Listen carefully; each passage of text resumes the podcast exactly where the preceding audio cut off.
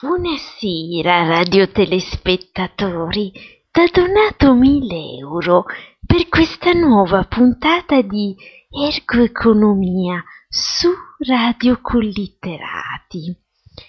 Oggi vi parlerò di beni. Che cos'è un bene?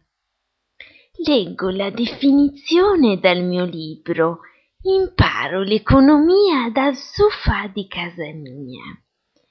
Un bene è un oggetto utile che è disponibile in quantità limitata e deve essere anche facilmente accessibile, come lo sono gli oggetti sugli scaffali intermedi al supermercato. Ora vediamo un po' una distinzione importante di beni, secondo il loro utilizzo.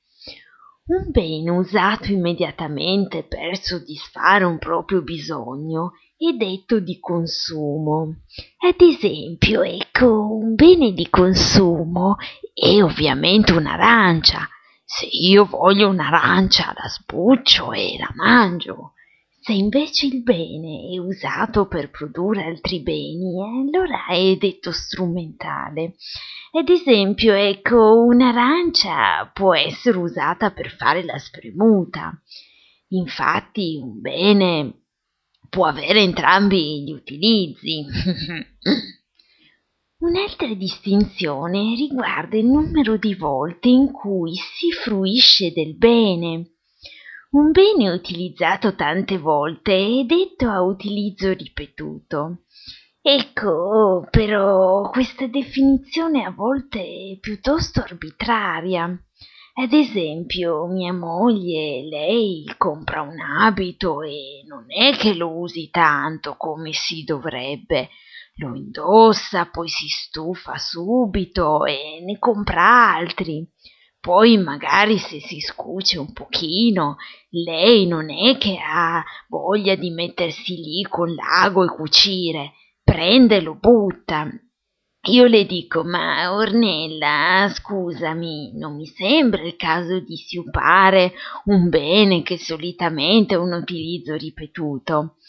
Io invece faccio sempre rattoppare la giacca da mia suocera più e più volte finché non mi fila più. Invece un bene può essere a uso singolo, però anche questo caso è discutibile. Ad esempio il caffè che rimane nell'imbutino della caffettiera viene solitamente buttato.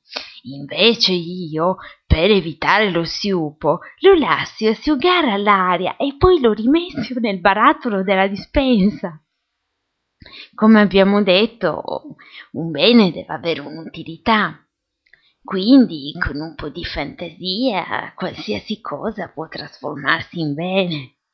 Ad esempio, il grasso del prosciutto, che io personalmente non mangio e anche il cane di mia moglie fa fatica a digerire quando glielo metto nel piattino. Ecco, potrebbe benissimo essere applicato ai cardini della porta per non farla cicolare. Oppure non sarebbe difficile trasformarlo in un fissante per capelli. E l'esperienza mi insegna che non puzza neanche troppo. Purtroppo però mio figlio si lamenta. Una caratteristica del bene è appunto l'accessibilità, però a volte si può cedere ad un bene senza necessariamente doverlo comprare.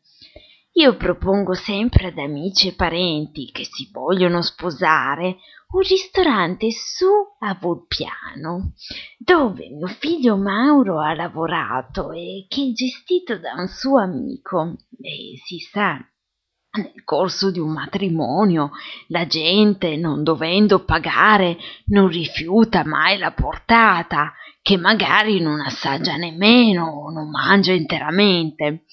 Personalmente ispirato dall'avanguardia economica del doggy bag, d'accordo con il padrone, mando su mio figlio, che può accedere direttamente agli avanzi, e poi torna a casa con vaschette.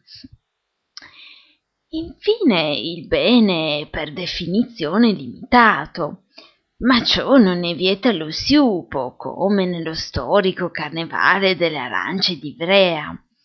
Non mi sembra però il caso di spremere ulteriori dettagli, perché quest'oggi abbiamo già fatto sufficienti esempi e aggiungere altre informazioni sarebbe grasso che cola, come dalla porta.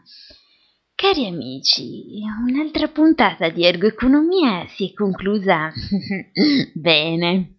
Vi ringrazio per l'ascolto e ritornate a seguirci.